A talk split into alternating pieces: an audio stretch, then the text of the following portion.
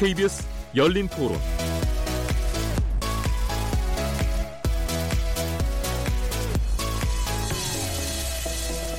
안녕하십니까. 묻는다, 듣는다, 통한다. KBS 열린 토론 진행을 맡은 정준입니다.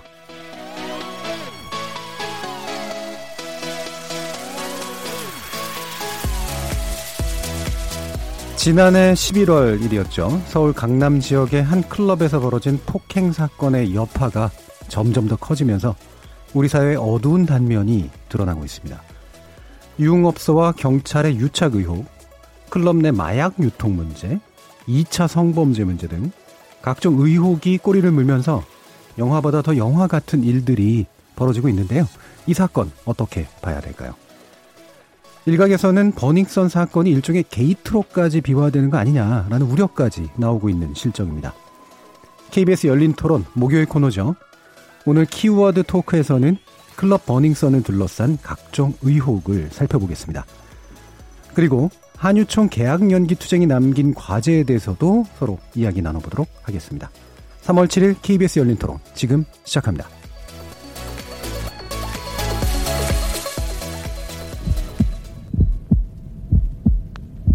살아 있습니다. 토론이 살아 있습니다. 살아있는 토론, KBS 열린 토론. 토론은 라디오가 진짜입니다. 진짜 토론, KBS 열린 토론.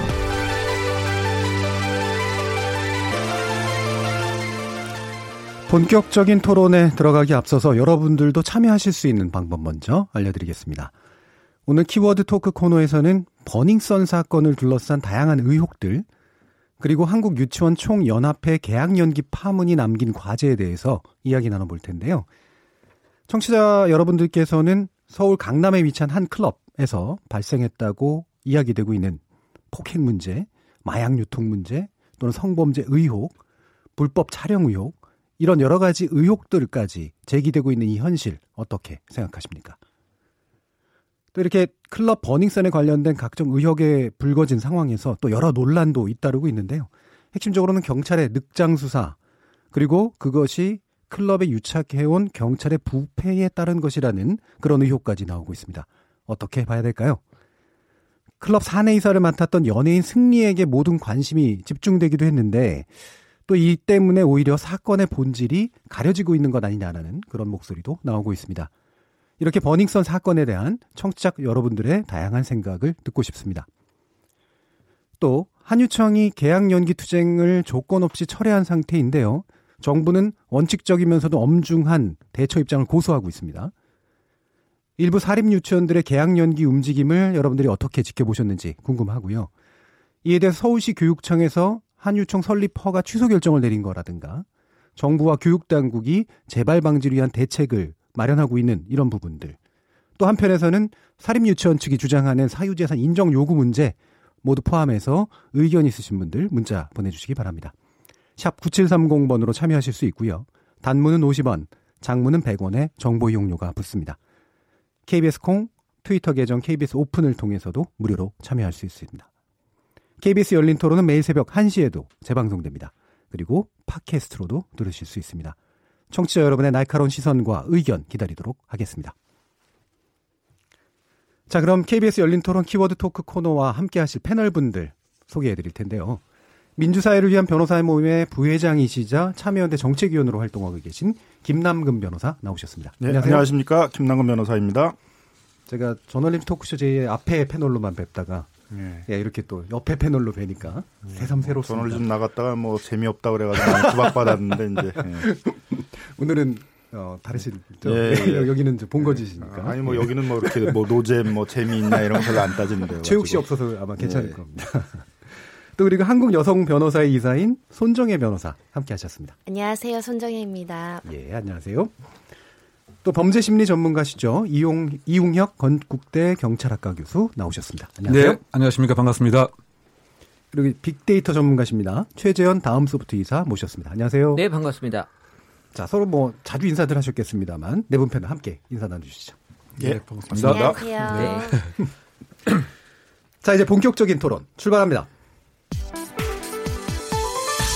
KBS 열린 토론. 일단 유착 관계는 확실히 밝혀져야 될것 같고요. 그다음에 일단 클럽 내부에서 일어난 어떤 마약 유통도 좀 빈번하다고 좀 들었어요. 그래서 그런 쪽도 확실하게 밝혀야 할 것 같아요. 안 좋게 봤어요. 마약 같은 것도 불법인데 일단 최근 한 명 잡혀갔는데 한 명 뒤집어 씌웠잖아요. 일부러 그냥 총대맨 것 같은 그런 것도 좀 많이 느꼈어요. 그 경찰 유착 같은 부분도 그렇고 대형 기획사 뭐 그런 쪽이랑 뭐 뭔가 얽혀 있다면은 더 자세히 밝혀져서 다 파헤쳐서 그 다시는 근절을 시켜야지 뒤로 보이지 않는 거래가 있는 거 아니야 거래 없이 어떻게 했겠어 그냥 밝혀져야지 그러면 밝혀, 밝혀서 처벌받을 사람은 받아야지 클럽에 대한 마약 실태 여자를 놀이개처럼 그러고 장난치고 논다는 것도 꼭 좀 밝혀져야 됩니다. 마약 같은 거는 일단은 전부 다 조사를 해야 될 것 같아요. 그 관계자들은 일단 다 검사를 해서 한 사람은 다 잡아야 되고 그런 거는 그냥 다 밝혔으면 좋겠어요. 이번 사건에 대해서 좀 철저하게 수사를 해줬으면 좋겠습니다. 예, 지난해 11월 일이었습니다. 서울 강남 지역에 있는 클럽 버닝썬에서 폭행 사건이 발생했는데요. 뭐 그냥 뭐 흔한 폭행 사건의 일종이 아닐까 싶었는데 이게 눈덩이처럼 불어나서 여러 가지 의혹들과 연결이 되고 있습니다. 사건 전말은 물론 다 아직 밝혀지지 않았기 때문에 아직 뭐 명확하게 얘기할 수 없는 그런 측면도 있습니다만 일단 부상되고 있는 건 지금 들으셨다시피 경찰의 유착 논란이라든가 마약 투약 문제 이것도 좀 커, 커졌고요. 뭐 기타 여러 가지 수많은 논란들이 불거지고 있습니다. 그래서 자세한 토론을 좀 진행하기 앞서서요. 어, 사건 자체를 좀 정리해 볼 필요가 있을 것 같아요. 이웅혁 교수님께 이 사건의 정리를 한번 좀 부탁드려 보겠습니다. 네, 어떻게 보면 이제 한국 사회의 그 어두운 단면에 그 양파 껍질이 하나둘 벗겨지는 것 같은 음. 그런 상당히 조금 예, 안 좋은 느낌도 없지 않아 드는데요. 예. 처음에 발생은 예, 이 버닝썬이라고 하는 그 클럽에서 직원이 손님을 폭행한 것이 아니냐, 아니면 음. 손님이 또 직원을 폭행한 것이 아니냐, 예. 아니면 이 처리 과정에서 경찰의 물리력을 오남용한 것은 아니냐, 예, 예. 이런 단순한 사건, 그것도 사실 단순한 건 아닙니다만 음. 그렇게 생각을 했었는데 하나둘 드러나는 것이 첫째가 예, 경찰 그 유착에 관한 이제 의심인 것이죠. 미성년자 출입 사건을 작년에 발생한 것을 무마해서 평상시에 경찰관의 이른바 인력 관리를 통해서 유사시에 이 버닝썬이 혜택을 본 것은 아니냐라고 하는 그런 의혹이 이제 하나 좀 있는 것이고요. 예. 그래서 2천만 원이 전달됐다 안 됐다에 관한 논란이 오늘까지도 계속 오늘 계속 수사가 또 이어지고 있는 것 같고요. 그 다음에는 이제 그 성 접대에 관한 이제 의혹입니다. 그 2015년도에 그 카카오톡에 나타난 것에 의하면 그 유리 홀딩스라고 하는 그 대표 또는 예, 승리 씨가 일정한 지시를 한 것이 아니냐라고 하는 의혹이 있는 그 성접대 그 의혹, 즉 투자자가 대만에서 오는데 특정 장소에 성접대할 수 있는 구조를 만들라 이런 즉 카톡이 예, 밝혀져서 성접대에 대한 의혹도 함께 있고요. 예. 더군다나 핵심적인 것은 그 공적인 인물이라고 할 수 있는 이러한 그 아이돌 그룹의 우상 같은 존재인 이른바 뭐 승리 씨 같은 분이 혹시 마약에 관여된 것은 아니냐라고 해서 조사를 받고 또 이것이 예, 개인으로 구간된 것이 아니고 버닝썬이라고 하는 하나의 공간을 통해서 조직적인 유통과 또는 판매가 이루어지는 것은 아니냐 이런 또 의구심도 있는 것이고요. 이것을 이용해서 VIP 룸에서 성폭력이 예. 이루어진 것은 아니냐. 더군다나 그 최근에는 이 MD라고 하는 소위 말해서 이렇게 손님을 소개하고 수수료를 받는 그런 예, 일에 종사하는 분들이 하나의 예, 그룹을 만들어서 성형 브로커의 역할까지 지금 했다. 성형 브로커. 예, 그래서 대출도 해주고 거기에 예. 이자까지 이렇게 받아가는 음. 상당히 그 악질적인 성형 브로커의 의혹도 있을 뿐만이 아닌가 동시에 또 그 베트남에서 이 유흥업소에 종사하는 여성분들까지 그 데려가서 6억 원이라고 하는 돈까지 내면서 환각적인 생일 파티를 했다라고 하는 그런 의혹들. 예. 그러다 보니까 결국은 이 사회의 그 규범과 또 가장 규범을 지켜야 할 경찰이 오히려 오염된 것은 아니냐. 음. 뭐 이런 등등의 일파만파의 예, 이야기가 퍼져나가고 있는 것으로 요약할 수가 있을 것 같습니다. 예. 지금 이렇게 말씀 쭉 해주셨는데 그냥 영화 보는 느낌이에요. 그냥 어떤 면에서는 익숙한 느낌도 좀 드는 게 영화 속에서 막 많이 얘기되던 거니까. 그래서 아마도 청취자 여러분들께서도 그냥 영화하고 현실이 그냥 혼동되는 그런 정도의 상황이 아닐까 싶은데 제가 그 패널 여러분들께 이제 나름 의견을 좀 여쭤야 될 것 같은데 김남근 변호사님 보시기에 이 사건이 어느 정도의 심각성이 있다고 좀 보시나요? 예, 뭐 영화에서는 뭐 자주 나오는 장면이니까 예. 이제 뭐 익숙할 수도 있는데 그게 과연 현실에서 그럴까에 대해서는 예. 뭐 대부분 의문을 가졌을 텐데 음. 아 현실에서도 그럴 수 있을 것 같네. 음. 뭐 영화와 다르지 않을 수도 있을 것 같네. 이제 그런 의혹을 지금 주고 있는 것 같습니다. 그래서 이제 크게 보면 이제 네, 네 가지 분야에 이제 이 의혹이 나오는 것 같아요. 이제 첫 번째는 이제 그 유흥업소와 경찰이 유착하고 있다. 음. 유흥업소에서 여러 가지 범죄가 벌어질 때 그 부분들을 이제 경찰이 조사를 하지 않거나 무마해 주는 대가로 사전에 이렇게 경찰과의 어떤 유착 구조들이 구조적으로 오랫동안 있었던 것이 아닌가 뭐 이런 것도 영화에 많이 나오는 거죠. 그런데 그렇죠. 예. 근데 이제 그게 진짜 여기서도 있었다라는 음. 이제 그런 의혹을 좀 주고 있는 것 같고요. 그다음에 이제 유흥업소에서 이렇게 마약 같은 게 유통된다. 또 자신도 모르는 사이에 뭐 마약을 몰래 그 뭐 술이나 이런데 물이나 이런데 타가지고 마시게 한다. 뭐 이제 이런 것들이 또 좀 알려지게 되니까 그 그런데 출입하시는 분들이라든가 이제 이런 분들 사이에서는 이제 그런 우려 뭐 이런 것도 좀 많이 되고 있고 우리 사회가 뭐 마약 청정국이라고 그러는데 아 그게 아닌가 보다 뭐 이런 또 유흥업소나 이런 데서는 마약이 많이 유통되고 있는가 보다 하는 이제 그런 또 의혹도 있는 것 같고요. 예. 세 번째 이제 문제는 성폭력 문제겠죠. 이런 유흥업소에 가게 되면은 이제 이런 성추행이나 이런 건 다반사로 일어나는 거구나. 뭐 이제 그런 또 이제 의혹이 예, 있고 예. 그런 부분들이 제대로 조사가 되거나 수사되지 않고 그냥 흐지부지 돼버린 왔던 것이 아닌가 이제 그런 부분인 것 같습니다. 그 다음에 이제 네 번째로는 이제 역시 그 성접대라는 거는 뭐 영화에서나 나오는 얘기지 이제 실제로 뭐 그런 게 가능하겠느냐 그랬는데 이제 어떤 이런 유흥업소를 중심으로 성접대 같은 문화들이 아직도 우리 사회에 남아 있구나. 그런 의혹들을 주고 있는 것 같습니다. 그래서 어떻게 보면 좀 많이 사라졌거나 무슨 영화에나 나오는 이제 그런 의혹이라고 예. 생각했던 것들이 이제 현실에서 벌어지니까 이 부분에 대해서는 좀 철저하게 진상 규명을 하고 처벌할 것이 있으면 처벌을 해야 될 것으로 보여집니다. 예. 손정혜 변호사님은 방금 말씀 주신 내용에 대해서 혹시 뭐 더 추가하실 부분 있으신가요? 그러니까 사실은 클럽이라는 곳이 그 불법과 합법의 경계선상에서 온갖 사건이 벌어지는 곳이긴 합니다. 과거부터 굉장히 예. 많았고요. 저희가 예. 어, 법을 공부하면서 판례를 보면 범죄 장소로 그런 클럽, 나이트 클럽 이런 것들이 굉장히 자주 등장을 하거든요. 그런데 이것을 한 곳에 집중적으로 해서 요번에 버닝썬이라는 곳에 집중을 해보니까 온갖 탈법과 불법이 지금 의혹이 제기된 상황이거든요. 그렇다고 한다면 이런 클럽에서는 이런 문제가 있을 수 있다라는 어느 정도의 사회적인 인식이 있으면 오히려 수사기관에선 철저하게 관리 감독을 해왔을 것이라고 추정을 하는데 예. 요번에 드러난 건 수사 당국이 굉장히 미진하게 처리를 했다는 겁니다. 음. 처음에 이 사건을 이제 무슨 사이트에 올린 사람이 이야기도 내가 맞았는데 경찰이 나를 잡아가고 나에게 뭐 현행범 체포를 한다거나 나한테 부당한 대우를 했다라고 얘기를 하면서 얘기했을 때 경찰에서 굉장히 조금 객관적인 이치가 아니라 조금 편파적으로 언론에 대응을 했거든요. 예. 두 번째는 마약에 대한 의혹이 제기됐을 때도 아니 저렇게 돈 많이 버는 클럽에서 왜 마약을 유통하겠느냐라고 했어요. 음. 이런 여러 가지 굉장히 그 경솔한 발언들이 어 경찰이 굉장히 객관적이지 않고 버닝썬에 대해서 좀 우호적이다 이런 인식을 줬거든요. 예. 근데 단순히 이게 인식 정도가 아니라 실제로 더 깊 게 깊게 파고 갈수록 정말 어, 유착 관계, 뇌물 관계를 형성할 수 있을 만한 충분한 의심적인 상황들이 발생을 해서 심지어는 지금 강수대가 그 관할서에 대해서 압수수색을 해서 뭐 계좌 가져가고 통화 내역까지 가져가고 신고 내역 전부 들여다보는 거 아니겠습니까? 예. 이런 사태에 이를 때까지 왜 이렇게 악화시켰는지 음. 제대로 된 감사 한번 이루어지지 않은 점이 우리 사회에서 가장 문제였다라고 생각합니다. 음. 그 감, 감사 또는 관리가 안 된 점, 그다음에 경찰의 대응들이 좀 상당히 이상했던 점, 그죠? 그리고 그게 이제 어떤 증거로 지금 뒷받침 되려고 하고 있는 그런 상황인 것 같은데, 어, 사실 처음에 사건이 이제 커지게 된 거는 이른바 승리 씨의 관련성이 좀 나오게 되고 그 다음에 이제 아까도 말씀주셨지만 인터넷에서도 여론들이 확산되면서 사실 이게 커진 측면들이 좀 있잖아요.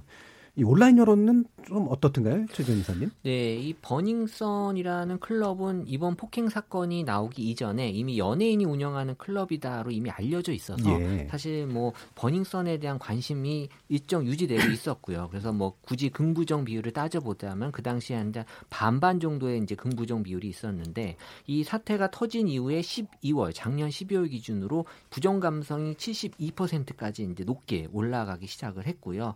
그리고 이제 1월 2월에는 버닝썬 사건이 또 국민청원 게시판에 등장이 되면서 하루 만에 또 20만 명 이상이 또 동의하는 그러니까 주목을 받으면서 이제 부정 감성이 90%까지 아, 올라갔고 또 이 사건의 의혹이 계속 꼬리에 꼬리를 물면서 또 뭐 경찰 뇌물이네 성접대네 뭐 성형 브로커 이런 의혹까지 또 나오면서 어 2월에는 이제 94%의 이제 부정 감성이 올라왔습니다. 그래서 예. 지금은 어 버닝썬 폭행 사건이 아니라 버닝썬 게이트다. 라고까지 음. SNS에서는 말이 나오고 있어요. 예. 그 부정 감성이 이제 확실히 확 커지는 이제 그런 추세들이 이제 보이는 것 같은데. 네. 어, 이게 아까 영화 같다라는 말씀드린 건 뭐 영화 속에 나오는 얘기다뿐만이 아니라 사실은 이제 저희 미디어의 관점에서 보면 현실은 다양한 파편으로 존재하는데 미디어나 영화나 이런 것들은 그걸 하나로 압축해서 보여주기 위해서 여러 가지 요소를 다 집어넣잖아요.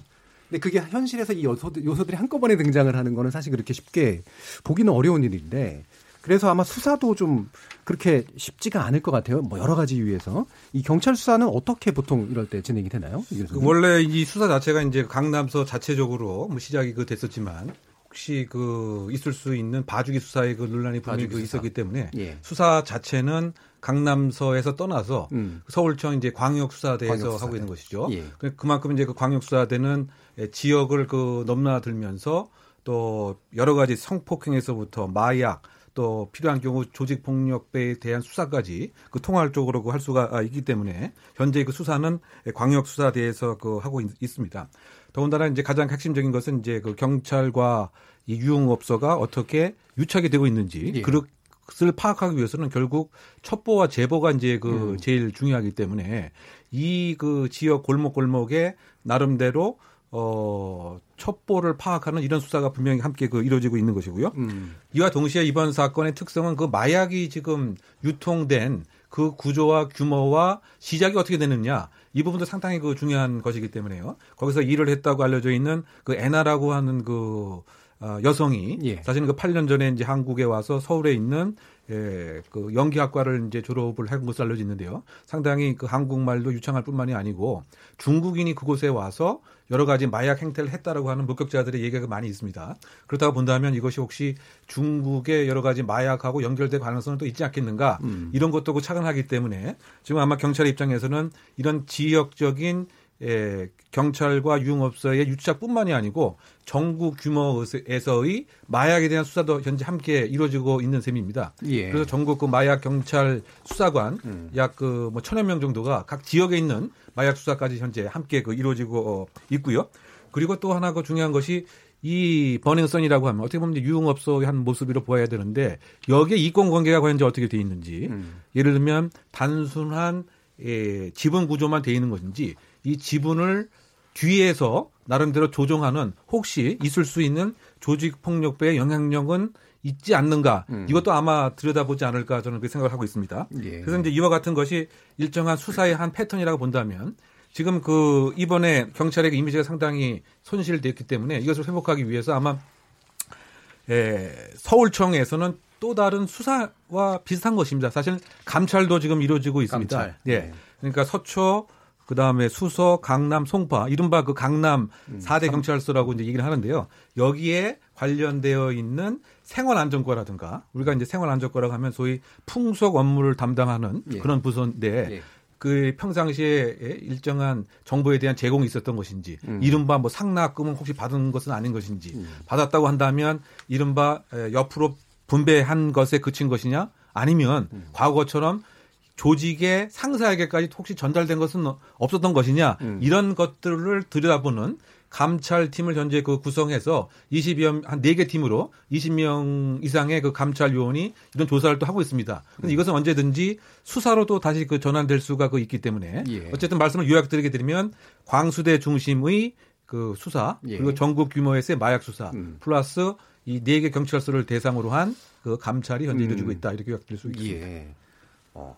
상당히 참 다양한 조직들이 지금 움직여야 되는 그런 어, 상태인 것 같은데 어, 여기서 지금 보면은 몇 가지 이제 쟁점들을 이제 어느 정도까지 지금 파헤쳐졌는지를 좀 사실관계를 좀 확인을 해야 될 것 같아요. 어, 첫 번째로 좀 확인해 볼 필요가 있는 건 유착 의혹에 관련된 건데 지금 드러난 게 클럽 버닝썬 공동대표인 이모 씨가 미성년자에게 술을 판 사건을 무모하기 위해 정직 경찰관에게 2천만 원을 건넸다라고 진술한 사건. 물론 당사자는 의혹을 부인하고 있다고 하는데 자, 이 부분이 일단 한 가지 있어요. 이거는 이제 사실로 확인된 거다라고 지금 얘기할 수 있는 그런 상태인가요? 일단은 진술이 일부 음. 번복이 되고 있는데 이 이모 씨가 2천만 원을 줬다. 강모 씨라는 사람이 등장합니다. 강모 네. 씨는 이제 전직 경찰관이자 지금 뭐 화장품 업체 뭐 임원으로 되어 있는 사람이라고 하는데 이 사람이 이제 창구가 돼서 경찰관에게 이제 돈을 전달했다라는 진술이 최초의 이 이모 씨, 또 다른 직원 이모 씨라는 사람이 이제 진술을 했었습니다. 최초의 진술에는 경찰관들한테 돈 줬다. 2천만 원 네. 강모 씨가 받아서 경찰관들 계좌로 나눠서 주는 걸 자기가 알고 있고 받고 그런 사실이 있다라고 진술했는데 그 다음 조사에서는 진술을 번복합니다. 음. 그런 사실이 없다라고 이야기를 하거든요. 예. 그리고 이모 씨라는 그 공동 대표도 처음에는 2천만 원을 내가 강모 씨한테 경찰한테 준 건 맞는데 이게 경찰관들한테 가는 건지는 몰랐다. 그러니까 몰랐다. 뇌물의 성격을 부인하는 거죠. 그래서 지금 상황에서는 그 계좌의 주인이 명확하게 밝혀지진 않았는데 유일하게 지금 뇌물을 건네는 거에 대해서 객관적으로 진술을 할 수 있는 위치에 있는 이모 씨라는 사람. 이 사람도 뭐 조직 폭력 배다라는 이야기가 있습니다. 예. 이 사람이 지금 진술을 번복한 상황이어서 최초 진술이 맞는 것인지 음. 아니면 번복된 진술이 맞는 것인지 추가적인 조사가 필요 필요하는데 음. 조금 더 확인돼야 되는 그 진술이기 때문에 경찰에서 계속 조사를 하고 있다라고 보시면 음. 될것 같습니다. 그럼 이 진술의 사실성을 확인하기 위해서 뭐 계좌 추적이니 뭐 기타의 증거를 수집해야 될 거 아니에요? 뭐 그 부분도 계속 수사가 진행되는 일단은 또 한 가지 정황 증거로서 이제 알려지고 있는 것은 이 강모 씨 전직 경찰 강모 씨가 차명 핸드폰으로 굳이 강남서 경찰들이랑 정황. 연락을 음. 했다라는 음. 것까지는 확인된 상황입니다. 예. 자, 지금 또 이 버닝썬 관할이 이제 서울 강남 경찰서인데 어, 지금 드러난 거에 의하면 이재정 더불어민주당 의원실에서 나온 내용인데 112 신고 내역을 전수조사한 결과 클럽 버닝썬의 개장 이후에 마약이나 성추행, 납치, 감금, 폭행 등의 신고가 122건이 접수됐는데 실질적으로 받은 제재는 거의 없다. 뭐 이런 식의 이제 내용이 나왔습니다. 이 부분도 지금 뭐 확인이 될 수 있는 그런 내용인가요? 그렇죠. 이제 어쨌든 112 신고가 접수가 되면 예. 공식적으로 이 자료가 딱 남게 됩니다. 그래서 아마 그 이재정 의원실에서 약 1년간 한 122건이 그 접수가 되었다. 이렇게 파악을 된것 같고요. 그런데 그 접수된 내용이 예를 들면 단순한 주치 소란 이런 것이 아니고 예. 제가 생각할 때는 조금 심각한 것이 납치라든가 강금이라든가 음. 마약이라든가 성추행이라든가 이런 것으로 이제 신고가 이루어졌기 예. 때문에 과연 이 신고를 받고 나서 처리가 어떻게 됐는가 음. 이 부분이 제일 이제 중요한 것 같습니다. 음. 근데 어쨌든 지금 예, 언론 등에 알려진 바에 의하면 이 폭행 사건 현행범으로 세 건만 입건이 된 것 같다고 얘기를 하고 예. 있기 때문에 그러면 나머지 사건들은 그야말로 유야무야 그 된 것인지 음. 이 부분이 상당히 조금 의혹을 이제 사는 대목이고요. 예. 그리고 일반적으로 한 120건 정도가 이렇게 저, 신고가 접수됐다고 한다면 평균보다는 훨씬 높은 것이고 예. 그다음에 그 안에 그 신고한 내용이 상당히 위험한 그런 음. 내용이 그 많이 있는데 이것을 그야말로 그냥 일상적인 단순한 예, 응대하는 형식적인 즉 기록에 응대하는 그런 것으로 마무리하고 만 것은 아니냐 이런 의혹이 그 지금 있는 그런 상황이죠. 예. 그렇다고 봤을 때는 혹시 이것은 이제 생활 안전 그다음 파출소 지구대하고 연관이 그 되어 있기 때문에 예, 이것은 그냥 개인적인 추정입니다만 혹시 이 그 지구대에 있는 사람들에게 평상시에 이른바 인맥 관리를 그 통해서 그냥 어느 정도 선으로만 음. 마무리하고 많은 이런 것은 혹시 있었던 것은 아닌 것인지 음. 그래서 이 부분을 예, 감찰 등에서도 들여다보고 있는 것 같고요. 그리고 그 전직 경찰관 그 강모 씨가 아, 이를테면 평상시에 동양 출신 경찰관들을 잘 관리를 해왔다. 예를 네. 들면 7년 동안 좋게 얘기하면 이제 그 밥을 사준 거죠. 그런데 특별한 상황에 소위 한번 써먹기 위해서 좀 말이 좀 거칩니다만 이렇게 공을 들인 것은 아니냐 이런 의혹도 분명히 그 예, 있는 그런 그 상황이기 때문에 1 신고가 접수된 그 시점과 그 다음에 최종 처리 결과가 어떻게 됐고 그 다음에 그 신고 접수를 받은 특정적인 경찰관이 계속 반복돼서 그 신고를 계속 접수 받았는지 뭐 이런 것들도 감찰에서는 아마 들여다보고 있지 않을까 생각합니다. 가장 이제 문제가 돼서 거론이 된 게 아까 미성년자가 술을 판 사건 있잖아요. 그 사건의 경위는 미성년자에게 예, 네, 고등학생이 이제 들어와서 클럽에서 음. 엄마 카드로 1,800만 원을 긋습니다. 음. 당연히 이제 엄마가 굉장히 분노하고 화를 내면서 경찰에 신고했습니다. 이 클럽이 미성년자한테 술을 팔았다라고 하면서 신고를 했는데 예. 결과가 무혐의였어요. 청소년 보호법, 음. 청소년 출입 금지 업소에 들어갔기 때문에 근데 그 수사 과정을 보면 뭐 예를 들면 이런 것입니다. 너무 성인이랑 동일하게 생겨서 뭐 또는 뭐 미성년자인지 몰랐다 또는 미성년자가 위조된 주민등록증을 가져왔기 때문에 우리는 미성년자인지 몰랐다. 뭐 이런 경우에는 무혐의가 나오는 경우가 있을 수 있어요. 근데 예. 이 사건의 수사 내용을 들여다보면 첫 번째로는 미성년자에 대한 조사가 이루어지지 않았어요. 미성년자 여부. 예. 음, 그러니까 음, 주, 그 수사 과정에서 굉장히 미진하게 수사한 게 곳곳에서 일반적으로 해야 되는 수사도 음. 제대로 하지 않고 무혐의로 끝났다라는 점에서는 보통은 클럽에서 미성년자를 출입시켜서 가장 문제되는 건 형사처벌이 아니라 영업정지거든요. 예.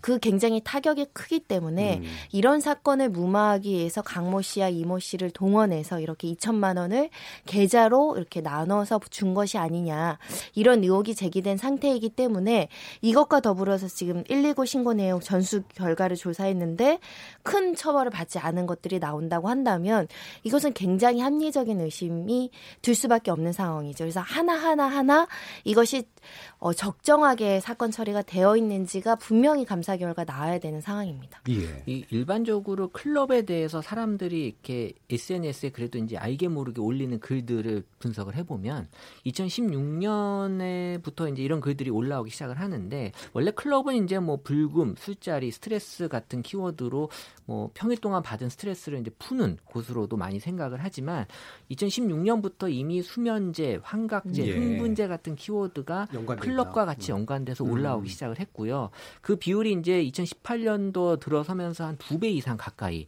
올라오기 시작을 했고 어쨌든 각종 이제 성추행이라는 키워드도 이미 2017년도에 많이 올라오기 시작을 한게 어, 이미 클럽 자체에서 생기는 이런 일들이 꼭 이 버닝썬만을 지칭하는 게 아니라 이미 어느 정도 클럽에서 생기는 얘기들이 오고 가는 것들이 있었다라는 걸 사실은 간접적으로 확인할 수는 있었어요. 예, 상당히 일어나고 있는 일일 거다라고 짐작이 가능한 그런 네. 형태죠. 네.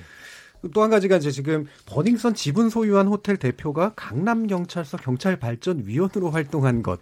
이것도 어디서 왠지 본 것 같은 이제 그런 내용인데, 어, 이게 도대체 경찰 발전 위원회가 뭡니까? 뭐 저도 이제 잘, 뭐 이제 잘은 모르겠는데, 예.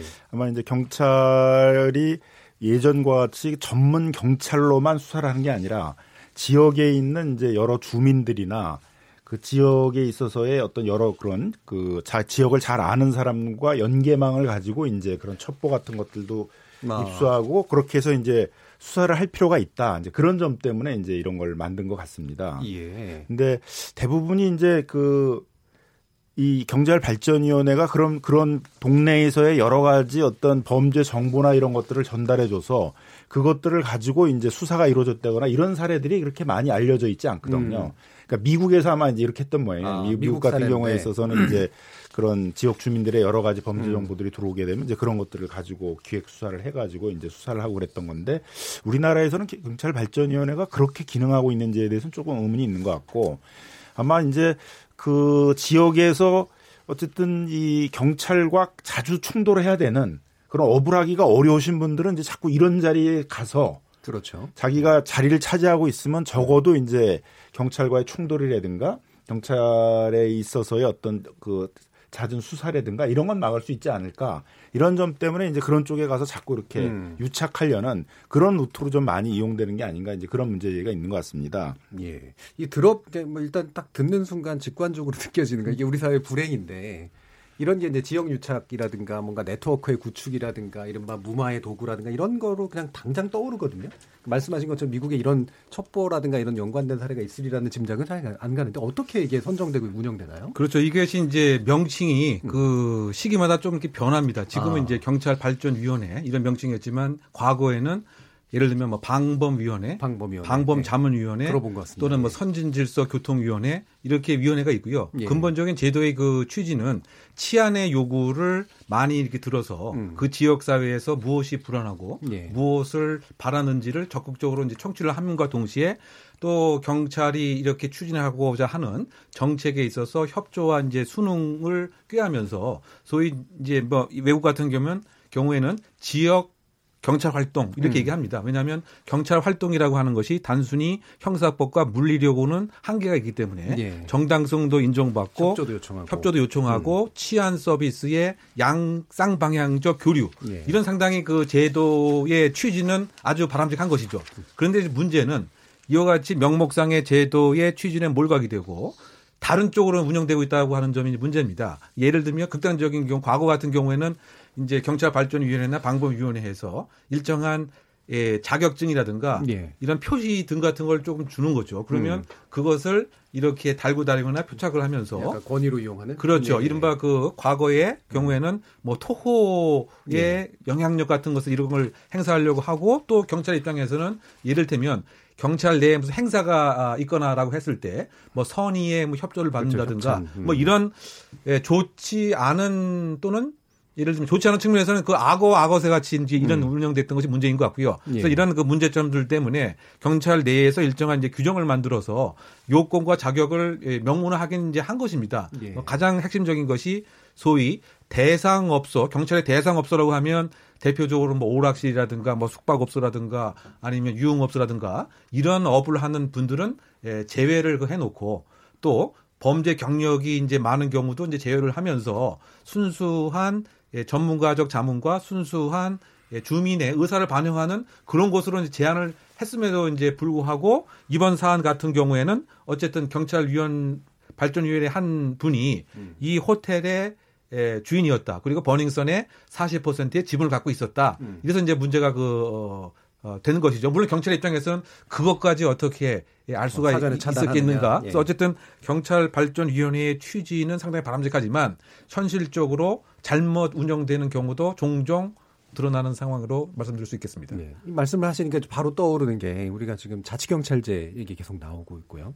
그 다음에 검경 수사권 조정 얘기 나오는데 이 사건이 나오면 당연히 이제 경찰이 굉장히 불리한 입장이 되지 않습니까? 이게 어떤 면에서 보면 그 논의의 본질을 좀 흐리는 측면도 사실 있을 것 같은데 이 어떻게 보세요? 이게 가는 이 부분에 영향을 좀 미치리라고 보십니까? 네. 네, 상당히 이제 국민들의 이미지에 영향을 미치겠죠. 지금 음. 검경 수사 조정 얘기가 이제 항상 나올 때 검찰이 정치화돼 가지고 자주 이제 경찰이 수사하는 거에 개입해 가지고 이제 수사의 진척을 주요 사건들의 진척을 뭐 못하게 하거나 뭐 예를 들면 무슨 그 재벌가들 같은 거 수사를 할 때 경찰 특수과가 이제 검찰에 영장을 청구해 가지고 뭐 압수수색 같은 거 해 가지고 하려고 그랬더니 뭐 12번을 검찰이 기각시켜 가지고 제대로 예. 수사를 하지 못하게 만들었 때라든가 중간에 수사 지휘한다 그러면서 뭐 수사를 신청하지 못하게 했다라든가 이제 이런 점 때문에 경찰에서 수사를 완결한 다음에 이제 검찰에 넘기면 그걸 갖고 이제 검찰이 기소 여부를 예. 결정하는 그런 식의 이제 수사권 조정을 해야 된다라고 얘기를 하는데 이거에 대한 이제 반론이 우리나라 경찰을 어떻게 믿어? 음. 우리나라 경찰이 더 정치화돼 있는 거 아니냐? 우리나라 경찰이 더 정치 권력화돼 있는 거 아니냐? 우리나라 경찰이 더 인권 침해를 많이 하는 거 아니냐? 그럼 적어도 검찰이 그거에 대해서 견제할 수 있는 그런 장치를 해야 된다. 이게 이제 검찰의 지금 논리인 거죠. 예. 그럼 이제 이런 사건이 생기면 이제 검찰은 봐라. 이렇게 그 경찰이 그런 뭐 범죄자들이라든가 그런 이제 범죄 우려가 있는 데들하고 많이 유착 돼 있고 인권 침해 문제도 있고 제대로 수사도 안 하고 하니까 검찰이 경찰을 지휘를 해서 이런 것들을 견제하는 역할을 해야 되는 거 아니냐. 라는 이제 얘기가 나오게 되는 거죠. 예. 그럼 또 국민들의 입장에서 보면은 어, 검공 수사권 조정 얘기에 대해서 그렇게 우호적이지 않게 되는 이제 그런 여론이 예. 만들어지게 되는 거죠. 보면 이제 이게 사실은 그렇다면 검찰은 깨끗하냐 뭐 사실 이런 반론으로 들어가 버리면 결국에는 누가 더 깨끗하냐 문제가 돼버리기 때문에 이 제도를 논의, 그러니까 그 이 제도 도입을 논의한 취지는 사실 있었잖아요. 이 문제로 어떻게 좀 분리해서 바라봐야 될까요? 그러니까 결국은 이제 둘이 견제를 하게 예. 하자는 것이 좀 검찰이 경찰의 우위에 있다 이렇게 예. 되는 건 아니잖아요. 그러니까 그래서 이제 수사가 완결된 상태 속에서 검찰에 넘기게 하는 건 이제 이런 건 뭐 필요한 것인데 필요하면 음. 검찰도 이제 다시 기록을 보내서 그러면 이거 갖고는 안 되니까 다시 한번 수사를 요 요청을 한다라든가 음. 또몇 가지 특수한 사건에 있어서는 예를 들어서 뭐 경찰을 미래 비리 같은 거를 수사하는 걸 경찰이 스스로 감찰로만 해가지고 제대로 할 수 있을 것인가 예. 의문이 있을 수 있잖아요. 그러니까 그런 경찰이나 이제 이런 부분에 대한 어떤 비리 수사 같은 것들을 하는 것들은 뭐 검찰이 독자적인 음. 수사권을 갖게 한다라든가 이런 좀 미세한 부분에 있어서는 서로의 견제 장치들이 좀 작동할 수 있도록 하는 그런 게 마련될 필요는 있는 것이죠. 그렇죠. 예. 그러니까 이것이 뭐 직접 그 검경 수사권 문제의 그 핵심이라기보다는 예를 들면 예, 경찰이 비리가 있었을 때는 이제 검찰이 수사를 하고 또 마찬가지로 검찰이 비위가 있을 때는 경찰이 수사를 할 수 있도록 서로 상호 크로스 책으로 수사를 할 수 있는 이런 구조는 분명히 그 필요할 것 같습니다. 다만 이제 그랬을 때 거, 경찰은 그래 좋다 그러면 검찰이 경찰 수사해라. 근데 검찰은 경찰이 수사하는 것 자체를 용납을 하지 못하는 음. 이런 또 상호 불공정성도 분명히 그 있는 것 같아요. 예. 그래서 그 형사소송법에 관한 것도 이제 수사에 있어서 서로 어 교차해서 하도록 하게 되면 서로 간의 상호와 상호 견제와 또 객관성과 공정성을 그 담보할 수 있지 않겠느냐. 예. 그런데 아마 또 검찰 입장에서는 아니 감히 그 검찰을 예. 경찰이 수사해 이러한 또 문화도 있기 때문에 그렇죠. 이 부분은 사실상 예, 상호 기관이 공정하게 수사를 하게 되면 아무래도 제 식구 감싸기라고 하는 그런 의혹을 예, 떨쳐부릴 수 있지 않을까 생각됩니다. 예. 자, 그럼 또 두 번째 문제로 가보죠. 마약 유통 문제가 이제 사실은 범죄적인 측면에서 훨씬 더 심각한 그런 건데요. 또 게다가 이른바 무생무치 마약인 GHB, 그러니까 물뽕을 이용한 성범죄가 발생했다라는 의혹까지 나오면서 마약과 성범죄 연결되는 그런 측면들이 좀 충격을 좀 주고 있는 것 같습니다. 이 마약이 이렇게 잘 이렇게 클럽을 통해서 유통된다라고 하는 게 얼마나 가능하고 실제로 실체가 어느 정도 좀 있다고 보시나요? 그 클럽 관련돼서는 뭐 최근에도 이제 의혹, 논란, 폭행 같은 키워드가 있는데 이 마약이나 성범 관련 범죄가 비단 버닝썬의 한 클럽의 문제는 아니다라는 의견도 많이 있고요. 그래서 예. 범죄라는 키워드가 이제 같이 나타나면서 어 사실 이 떨이라는 표현이 있어요. 떨. 떨? 이게 이제 음. 대마초라는 표현이거든요. 아, 그래서 음. 뭐이 SNS나 이런 거 이렇게 찾아보면 뭐 떨 피운다, 떨 무늬 음. 이런 것들 하면 이제 뭐 신용 안전 친절 뭐 신속하게 처리해 드리면 이런 것들이 있습니다. 그래서 사실 이제 보험 사기 신종 기법 이런 것도 이제 저희가 의뢰가 들어오면 뭐 예전에 무슨 뭐 발목치기, 손목치기 이런 것들이 다 이미 인터넷상에서 한번 나오고 그걸 이제 수사를 하거든요. 예. 그러니까 이미 여기서 나와 있는 글들을 보면 어, 어느 정도 좀 거래들이 음. 이루어지고 있구나라는 걸 사실은 뭐 이걸 확인은 안 되지만 이런 것들이 좀 보여지고 있다라는 걸 알 수는 있어요. 그러니까 클럽이 에서 마약을 해서 검거돼서 판례로 처벌된 판례들이 지금 계속 나오고 버닝썬만 하더라도 버, 예. 전직 버닝썬 직원 또는 범죄 장소가 버닝썬으로 지금 거론되는 판례만 해도 지금 여러 개가 축적이 되어 있거든요. 근데 이번 사건에서 확인된 건 이문호 대표도 마약에 대해서 양성 반응이 일부 나왔다는 거고요. 예. 문제된 MD 에나도 집을 압수수색했더니 거기서 하얀색 뭐 물체 같은 게 나왔는데 현재 마약 유통에 대해서 일부 증거를 확보했다는 게 경찰 입장이어서 그러면 마약이 그 유통이 되는 장소로 그 클럽들이 이용되고 있는데 중요한 건 이제 클럽의 임원진들, 운영진들이 조직적으로 이걸 관여해서 수익을 창출하려고 했는지 예. 이게 이제 핵심이지 않을까 하는데 상당히 지금 경찰에서는 가능성이 있다고 보는 거거든요. 더군다나 MD들이라는 사람들은 강남 클럽을 여러 군데 다니면서 활동을 한다고 하는 거 보면 이 버닝썬뿐만 아니라 여러 가지 클럽에서 술이나 뭐 여러 가지 유흥을 즐기는 것뿐만 아니라 그 것을 더 극대화하기 위해서 마약이라는 수단을 쓰고 있다. 음. 그리고 지금 마약으로 분리되지 않은 다른 각종의 화학 물질이라든가 이런 것까지 찾아내서 수입해서 이런 것들을 손님들한테 모르게 또는 알게 주입을 한다는 것이고요. 이 사건이 어 언론에 나오면서 갖가지 제보로 여성들이 먹고 그냥 기억을 잃었다, 쓰러졌다 예. 이런 제보들도 예. 굉장히 많 다고 합니다.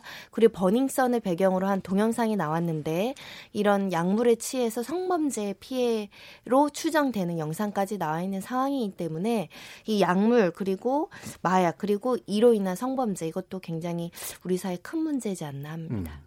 이게 신종 약, 약물들도 이제 계속해서 나오고 있고 그 다음에 뭐 해피 벌룬이라고 부르더라고요. 예, 이게 얼마나 해피한지 모르겠습니다. 뭐 아산화질소를 쓰는데 이 자체는 이제 마약으로 분류가 되지 않는다. 아까도 이제 그 화학약품 중에 실제 마약 효과가 있으나 마약으로 분류되지 않는 그런 케이스도 있고 그러니까. 근데 우리가 그냥 일반적으로 생각하기엔 우리나라는 이제 총기나 마약 이런 부분에 있어서는 상당히 상대적으로 잘 관리되고 있는 나라다라고 생각을 하는데 객관적으로 어떻습니까?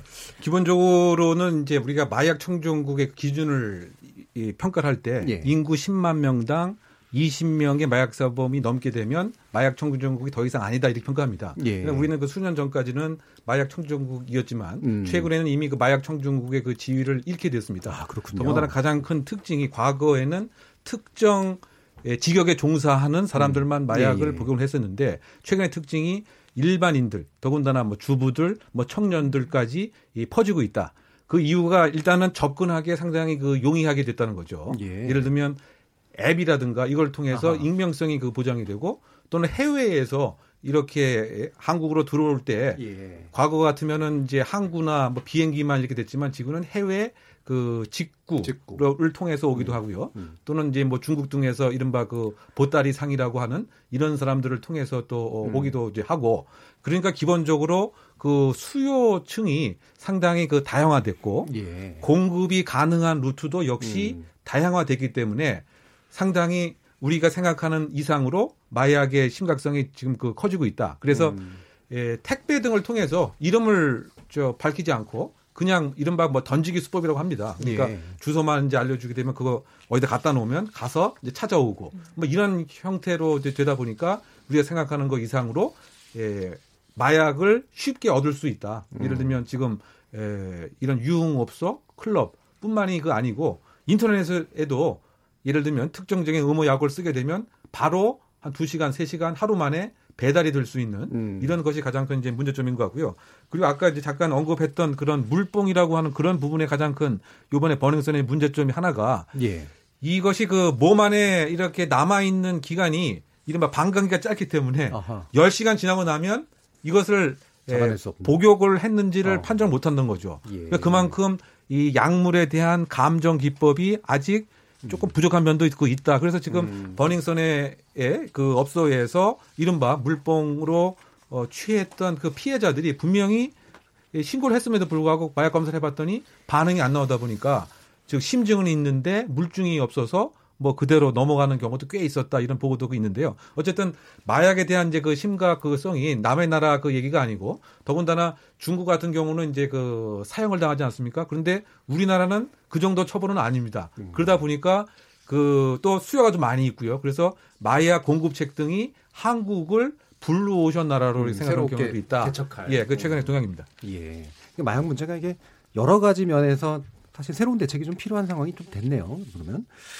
또 한 가지가 이게 그 승리 연예인 문제인데 어 제가 또 뭐 언론 보도에 관련해서 많이 비평도 하고 그럽니다만 개인적으로 불편했던 게 이제 바로 이 보도가 너무 많아서 이제 불편했었거든요. 그리고 승리가 아니었으면 이렇게까지 막 문제가 됐을까 이런 생각도 좀 드는데 어 이게 참 복잡한 문제인 게 일단 보도가 많은 보도가 이런 방식으로 이루어지는 것도 문제고 어, 또한 승리에게 어떤 정도의 책임을 물어야 되는가. 그러니까 연예인이기 때문에 그냥 비난을 받는 것 이상의 어떤 것들이 더 필요한 건가. 이런 식의 이제 복잡한 문제들이 좀 있는 것 같습니다. 일단 이 연예인 관련 보도의 문제점 혹시 뭐 말씀 주실 분 계신가요? 그러니까 연예인의 어떤 그 네, 상징성 때문에 사건의 본질을 제대로 파헤치지 못하고 연예인에 대한 어떤 가식거리로 이제 사안의 네. 중대성이 좀 희석화되는 문제는 있을 수 있는데 이 사건에선 사실 승리 씨가 거론될 수밖에 없는 것이 지속적으로 방송에서 이 버닝썬을 보통 소위 말하는 얼굴 마담이 아니고 자기가 실질적으로 경영을 한다는 취지로 이야기를 해왔었고 실체성이 있었다. 예, 음. 그렇기 때문에 사람들이 지금 갖는 관심은 이 갖가지 불법과 탈법 에 대해서 그럼 승리는 얼마나 개입하고 관여했는지 여부입니다. 그 와중에 이제 대화 메시지로 성매매 알선 예우까지 대화의 음. 주체로서 이제 승리 씨가 등장하다 보니 지금은 승리 씨가 뭐라고 얘기하냐면 나는 홍보만 담당했을 뿐 구체적인 경영은 하지 않았다라고 이야기를 하고 있거든요. 예. 근데 이제 A, B, C가 이제 진술이 번복되고 있으니까 대중들은 진실을 알고 싶어 하는 상황으로 보이고요.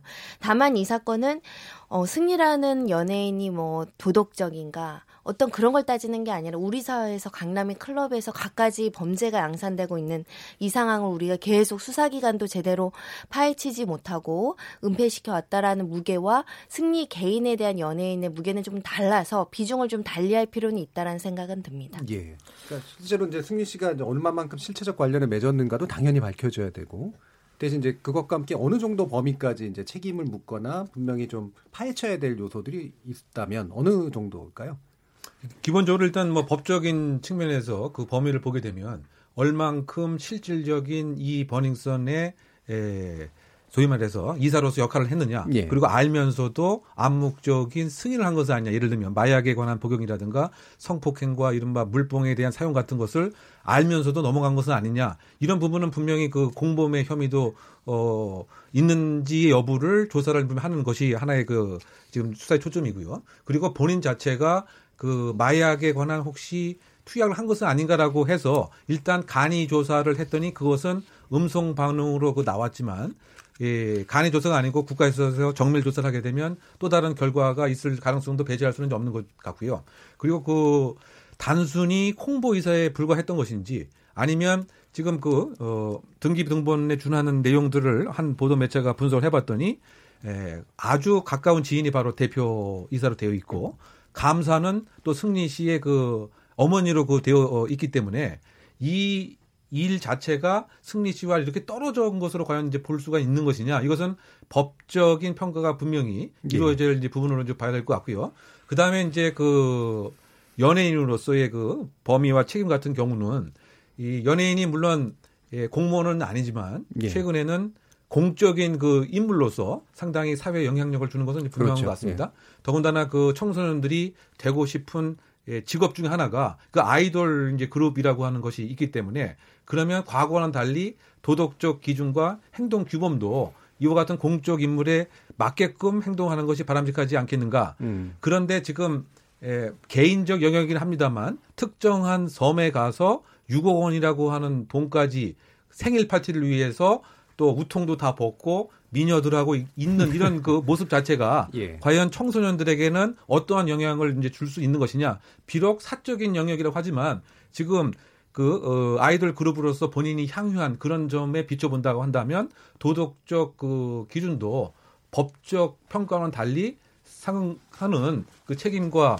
아, 나름대로의 그 의무사항 같은 것도 좀 있어야 되는 것은 아니냐, 숙제해야 되는 것은 아니냐, 저는 그런 생각을 많이 듭니다. 예. 그러니까 지금은 이제 굉장히 형사적인 문제만이 계속 얘기가 예. 되고 있어서 일단 형사적인 책임에만 이제 지금 많이 논의가 되고 있는 것 같습니다. 일단 형사적인 책임으로 나오고 있는 게 이제 그런 마약 투약의 혐의 부분들이 있고 또 하나 부분들은 이제 어쨌든 자기 투자자들을 데리고 와서 이제 성접대 같은 걸 여기서 시킨 것이 아닌가에 대한 부분들이 이제 있는 것 같습니다.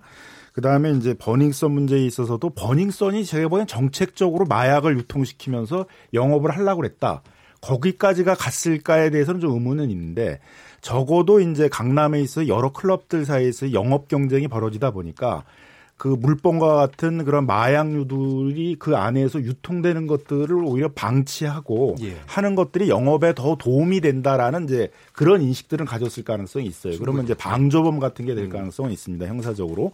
그런 것들이 이제 문제가 되는데 그게 아니더라도 이제 저는 다른 책임들도 물어야 된다고 생각이 들어요. 예를 들면 이제 그 유흥업소 같은 경우들이 굉장히 지금 하는 영업 방식을 보게 되면 이건 이제 사회적으로 용납하기 어렵고 대부분 조사가 되게 되면 형사 책임은 아니어도 이제 영업 정지나 이런 건 좀 당해야 될 부분이라고 생각이 듭니다. 그동안 이제 우리 사회가 너무 규제화나 규제화나 이제 이런 것들을 하면서 예. 이것도 산업인데 뭐 음. 가능하면 영업을 하게 해야 된다라는 식의 사고들이 있었는데 이런 부분에 대해서는 한번 좀 또 구청 차원에서 단호하게 조사를 해가지고 영업 정지나 영업 취소와 같은 그런 행정적인 처분도 좀 따라야 된다고 생각이 들고요. 아까 그 청소년 보호법 위반도 형사적으로는 무혐의가 될 수 있어도 그게 형, 청소년 보호법에 있어서는 또 행정적인 처벌도 있거든요. 영업 정지 같은 것들이 있게 되는데 그런 영업 정지나 그 그에 상응하는 그런 행정적인 처분들을 하도록 하고 그런 행정적인 처분을 하지 않았던 강남구청이나 이제 이런 부분에 대한 좀 감사원 차원에서의 뭐 감사라든가 이런 부분도 좀 필요한 것이 아니겠는가 그렇게 좀 생각이 들고요. 경찰서 내부에서도 마찬가지로 이제 자꾸 경찰들이 뇌물을 받았냐에만 초점이 있는데 그런 거 밝히는 거 쉽지 않거든요. 예. 그러면 아무 문제가 없는 게 아니라 이렇게 중요한 사건들이 들어왔는데 왜 원래 경찰 내부에 정해져 있는 사건 처리 절차대로 그렇죠. 처리하지 않았느냐. 음. 이렇게 또 문제가 많은 데 대해서 왜 기획수사 같은 것들을 하지 않았느냐. 그런 부분에 대해서는 좀 철저히 조사해서 징계할 것들은 좀 철저하게 징계하는 그런 책임까지는 꼭 그 마무리를 해야 된다고 생각이 듭니다. 예. 연예인들이 이제 관련되고 이게 마치 연예 보도처럼 이루어지면서 자칫하면은 사람들의 범죄에 대한 민감도가 떨어지는 일들이 사실 일어날 수 있고요. 말씀처럼 마약 유통의 새로운 어떤 차원들이 만들어지고 있는데 이거를 어, 제도적으로 보완하고 새로 좀 한 차원 높이는 이제 그런 좀 깊이 있는 관심들이 좀 필요한 것 같습니다. 네, 여러 가지 시각의 토론이 어, 계속되고 있는데요. 지금부터는 청취자 여러분들이 보내주신 의견 들어보겠습니다. 정희진 문자캐스터 연결합니다. 네, 안녕하십니까. 문자캐스터 정희진입니다. KBS 열린 토론 키워드 토크. 첫 번째 키워드는 버닝썬 사건인데요. 청취자 여러분들이 보내주신 문자 소개해드리겠습니다. 네, 먼저 휴대전화 끝자리 8542번 쓰시는 분. 버닝썬 사건. 지금은 떠들썩하지만 결국은 경찰 한두 명이 책임지는 형식으로 꼬리 자르게 할 것 같습니다. 우리 사회가 투명해지려면 아직 멀었어요. 콩으로 의견 주신 김정곤 청취자. 마약, 남의 나라 일이 아니네요. 사태가 더 커지지 않게 뿌리를 뽑아야 합니다. 저는 법을 고쳐서 마약 사범에 대한 죄를 무겁게 해야 한다고 생각합니다. 해주셨고요. 휴대전화 끝자리 8100번 쓰시는 분. 마약 얘기가 나올 때마다 연예인들이 유독 많이 거론되는 이유는 뭘까요? 연예계 쪽에 마약 유통 루트가 있는지 철저히 조사했으면 좋겠습니다. 라고 보내주셨네요. 휴대전화 끝자리 3804번 쓰시는 분. 버닝썬 사건을 보면 믿을 곳이 없다는 생각이 들어서 정말 걱정됩니다. 강남 클럽에만 국한된 일은 아닌 것 같아요. 콩으로 의견 주신 장호민 청취자. 지금 제기된 의혹만으로도 충분히 게이트라고 생각합니다. 버닝썬 게이트는 제2의 장자연 사건이 되지 않도록 철저한 수사가 이루어지길 바랍니다. 휴대전화 끝자리 7915번 쓰시는 분. 클럽이 전직 경찰관에게 돈을 왜 줬겠습니까? 저는 경찰도 정치인만큼이나 국민들에게 신뢰를 받지 못하고 있는 것 같아요. 쇄신이 필요합니다. 김현숙 청취자입니다. 경찰발전위원회가 왜 있는지 모르겠습니다. 경찰 수사를 돕기 위한 전문가 조직이 아니라 경찰을 등에 업고 이용하기 위한 집단이 아닌지 의문이 드네요. 지역 유지들에게 완장 채워주는 것 같습니다. 라는 의견 주셨습니다. 네, KBS 열린 토론. 지금 방송을 듣고 계신 청취자 모두 시민 농객입니다. 계속해서 참여를 원하시는 분들은 샵 9730으로 문자 보내주세요. 단문은 50원, 장문은 100원의 정보 이용료가 붙습니다. KBS 콩, 트위터 계정 KBS 오픈을 통해서도 무료로 참여하실 수 있습니다. 청취자 여러분들의 날카로운 시선과 의견 기다립니다. 지금까지 문자캐스터 정의진이었습니다. 정의진 문자캐스터가 청취자 여러분들이 보내주신 문자를 읽어줬는데요. 뭐, 제 눈에 띄는 것 중에 하나 이제 아, 다시 이제 게이트 문제, 그 다음에 제2의 장자연 사건 이렇게 되는데, 제 생각으로는 이제 게이트라고까지 붙이려면 이제 상당히 심각한 권력의 어떤 네트워크 뭐 이런 것들이 좀 들어가야 되지 않을까. 왜냐하면 게이트가 너무 자주 붙다 보면 또 민감도가 떨어지기 때문에. 근데 이 정도 수준이다 이렇게 좀 보시나요? 왜냐하면 클럽이라는 거는 음. 굉장히 젊은 사람들이 많이 가는 거잖아요. 또 20, 30대. 근데 거기서 어떻게 보면 사회 경험이 좀 부족한 나이일 수도 있죠. 뭐 조직 생활이나 사회 초반 나가지 않는 학생들도 많이 가는 곳인데 더군다나 거기서 이렇게 성범죄 또는 마약 범죄 우리 굉장히 그 중심이 돼야 되는 젊은 사람들이 그런데 빠져가지고 다수의 피해를 양산할 수 있는 네. 곳이기 때문에 철저하게 관리 감독 돼야 되지 않을까 일정한 사건 사고는 늘 있었습니다 폭력 음. 사건도 있었고요 성범죄도 있었는데 그게 훨씬 더 어, 잔인한 방식으로 범죄가 야기될 수 있는 토양이 만들어지면 우리 사회가 굉장히 그에 대한 악 역량이 커질 수 있거든요. 예. 좀 근절해야 되지 않을까 생각이 들고 더군다나 아까 마약 유통국으로서 한국이 재부상하는 거는 처벌도 약하지만 단속도 부실하기 때문입니다. 예. 이런 유통 라인 하나 정도 자르는 데는 많은 인력, 많은 관심이 필요하지 않을까 생각이 들어서 그건 결국 다수의 시민들을 보호하는 상황이기 때문에 이런 곳 드러난 곳이라도 제대로 좀 처벌하고 규제했으면 좋겠습니다. 예. 이 키워드를 중심으로 이 사건의 흐름을 보면 초반에는 이제 마약이란 키워드가 일단 주 키워드였다가 음. 두 번째로는 이제 여성이라는 키워드가 예. 나타나고 지금은 이제 경찰이라는 키워드로 음. 바뀌고 있거든요. 그러니까 전반적으로 약간 게이트 쪽으로 흘러가는 음. 키워드만 놓고 봤을 때는 예. 사실 이번에도 승리 이 연예인이 27일 날 경찰에 자진 출석해서 조사를 받았지만 27일은 또 북미 정상 정상회담이 열린 날이었거든요. 그랬죠. 그러니까 뭔가 이런 것들에 나타나는 현상들이 뭐 자꾸 이렇게 숨기려고 하는 게 아니냐라는 그런 느낌으로 보여지기 때문에 자꾸 게이트란 표현도 음. 나오지 않나 싶은 거죠. 음, 게이트가 단지 권력과 연결성뿐만이 아니라 예, 그러니까 이런 주변의 문제들을 덮는 어떤 의제가 될 수도 있다. 이제 이런 말씀이신 거죠. 네. 예, 말씀 잘 들었고요. 예, 패널 분들이 주신 의견들까지 포함해서 어, 앞으로도 어, 더 많은 의견들을 청취자 여러분들로부터 기다리고 기대하겠습니다. 지금 여러분께서는 KBS 열린 토론과 함께 하고 계십니다. 저는 한 주간 진행을 맡고 있는 정준입니다.